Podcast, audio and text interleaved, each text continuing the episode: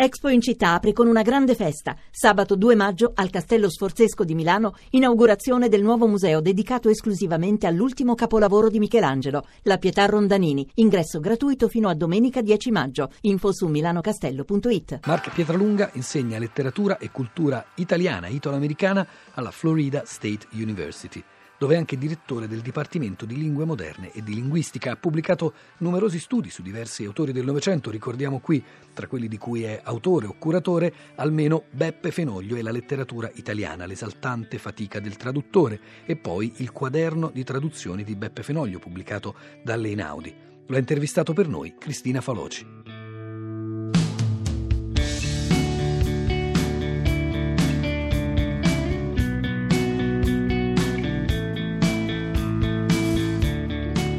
Lunga, il quaderno di traduzioni da lei curato anni fa per Inaudi raccoglie per la prima volta traduzioni di poeti di lingua inglese che Fenoglio fece nei momenti di pausa della sua attività. Eppure tutti gli studiosi sottolineano che si trattò di un vero e proprio apprendistato per lo scrittore. In che senso? Qui bisogna magari partire dalla Maria Corti che ha, ha parlato del tradurre per Fenoglio che sarebbe stato concepito come un noviziato allo scrivere, cioè tramite il quale scoprire i segreti meccanismi della lingua inglese e italiana e cercare di somiglianze o possibilità di ricreazione di valori formali. In altre parole, direi che l'attività traduttiva per Fenoglio uh, è una fucina, un banco di prova e, e, di sperimentazione linguistica, cioè un certo esercizio per l'affinamento dello stile. Fenoglio eh, si dedicò alle traduzioni come, con lo stesso fervore e determinazione che dimostrò verso le sue opere creative.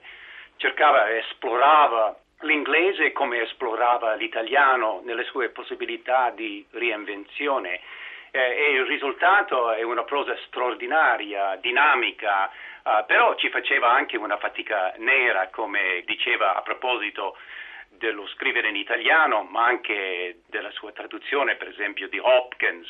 Uh, e quindi possiamo dire insomma, che compie con le traduzioni un'indispensabile operazione di trasfusione culturale, trasfusione culturale liberatoria, in cui l'inglese riscuote amplia e alimenta il proprio registro di espressione linguistica. E quindi è, è, questo insomma, che rimane sempre in fondo a, a, Fenoglio traduttore che parte come sappiamo dalla gioventù quando è, è molto giovane, quando frequenta il ginnasio, il liceo. Ecco, proprio questo le volevo chiedere, da dove venne a Fenoglio questa grande passione per uh, questi scrittori? Lo citava lei, i testi di Hopkins, Don, Master, Coleridge ed Eliot, e che cosa trasfuse nelle sue opere e, a proposito di stilemi, atmosferi, ma anche vere e proprie parole d'autore? Possiamo dire che l'incontro con l'inglese nasce sui banchi di, di primo ginnasio,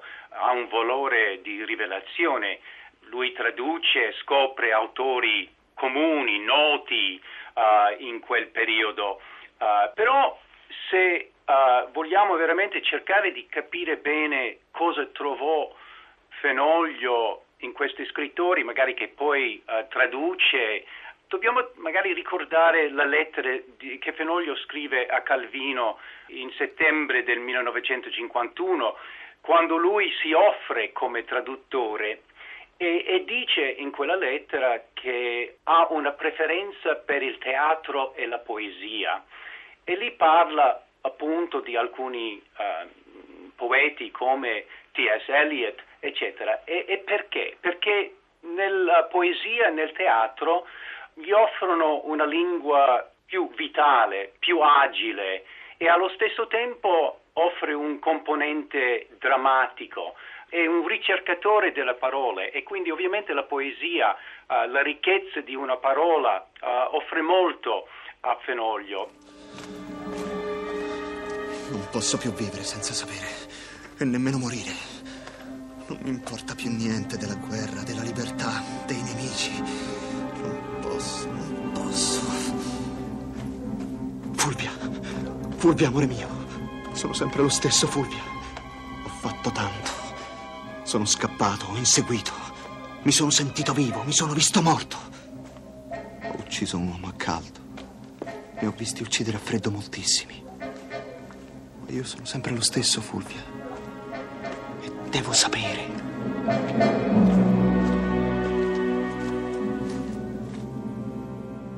Mark Pietralunga, lei insegna letteratura e cultura italiana e italo-americana alla Florida State eh, University. Sappiamo che parte dell'opera di Fenoglio fu scritta prima in inglese e poi ritradotta in italiano in più versioni quando gli fu possibile. Ecco, ci sono altri casi analoghi di scrittori italiani che le sappia o Fenoglio rappresenta proprio un unicum in questo senso? Ma forse in questo senso, cioè per quel che io posso almeno ricordare, è un unicum. Ci sono anche gli scrittori che scrivevano in dialetto, possiamo anche pensare a uno scrittore, un famoso scrittore traduttore che scriveva spesso in un, un italiano, un inglese come Luciano Bianciardi, quello che mi viene in mente, però uh, a livello di Fenoglio, così che come mm, scriveva Calvino, ha scritto prima le sue opere in inglese per poi passare a, all'italiano, insomma, per quel che, che so io, insomma, è, è, è raro.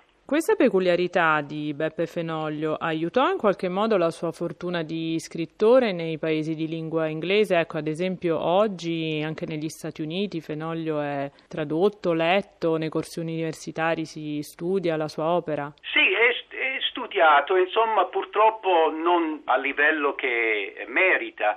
Qui c'è stato un momento qualche anno fa che ci sono state delle bellissime traduzioni, per esempio della Malora e anche di qualche altro racconto molto ben fatte, però devo dire che rimane più che altro nell'ambito accademico più che altro. E questo purtroppo succede per molti grandi scrittori, autori italiani ovviamente ci sono quelli che hanno successo come Calvino, ecco, eccetera, però um, scrittori come Pavese, come Fenoglio, insomma, non hanno acquistato ancora quel livello che, che sicuramente meritano. E chissà Mark Pietralunga che questa nuova edizione curata da Gabriele Pedullà è uscita in questi giorni per Inaudi con il titolo del libro di Johnny di cui abbiamo parlato in questa puntata non sia l'occasione per eh, rilanciare appunto questa conoscenza. Penso proprio di sì, io soltanto ho avuto occasione di, di,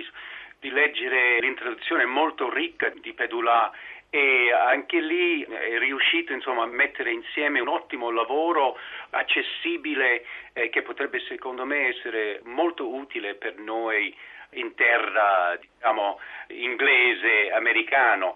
Pedulà mette in, in, rilievo questo gusto per la ripetizione che è molto importante per Fenoglio che troviamo nel partigiano Johnny. Uh, spesso lui fa qualche riferimento alla uh, traduzione per esempio di Coleridge eccetera. Quindi immagino che sarà una cosa che interesserà non soltanto il mondo accademico ma soprattutto i, i lettori che devono sicuramente trovare l'opera eh, più uh, accessibile per loro per apprezzare un grandissimo scrittore